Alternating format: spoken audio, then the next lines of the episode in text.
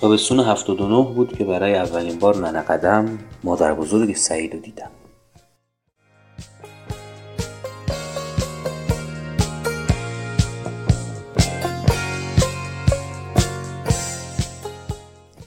با سعید و شیرین دخترموش جلوی خونشون دو به یک فوتبال بازی می‌کرده.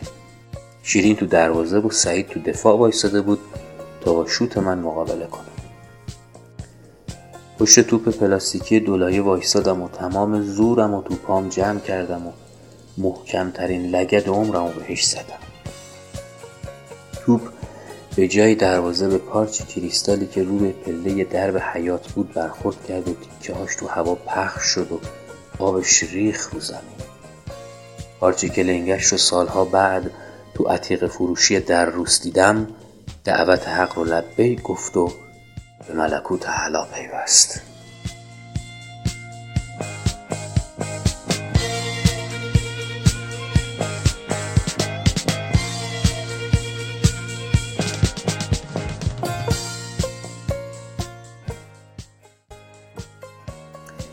شیرین تو همون حالت خشکش زد. سعید رنگش پرید و من بیخبر از همه جا گفتم فدای سرتون قضا بلا بود. اون حادثه قضا نبود ولی بلا چرا.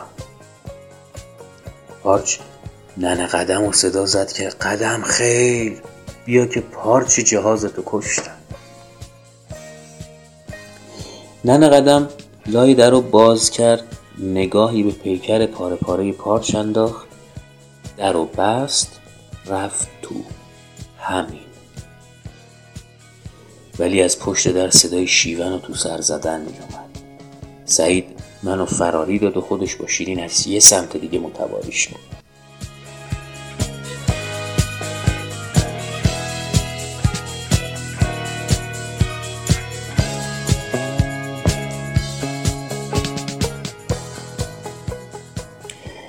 سعید می‌گفت یه روز همه نوه ها دور ننه قدم نشسته بودیم که یهو حاجی بابا پدر بزرگش اومد خونه.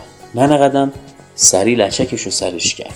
شیرین بهش گفت ننه حاجی باباست غریبه نیست.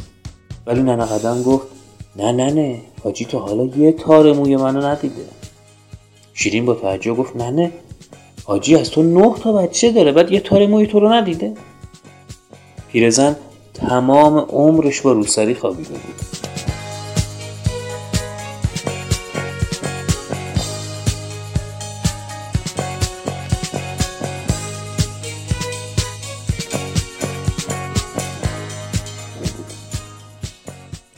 یه روز که خونشون بودم بی هوا رفتم تو اتاق.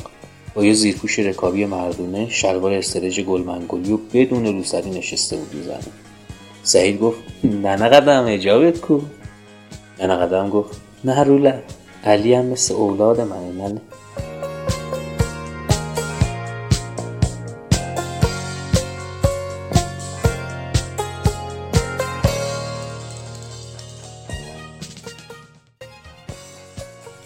شیرین خانم الان مهندسه و باباش تو پالادیوم مغازه شکلات فروشی داره و منم به هیچ عنوان یادش نیست. ننه قدم آلزایمر اولاقی گرفته و تنها چیزی که یادشه منم و پارچه جهازش.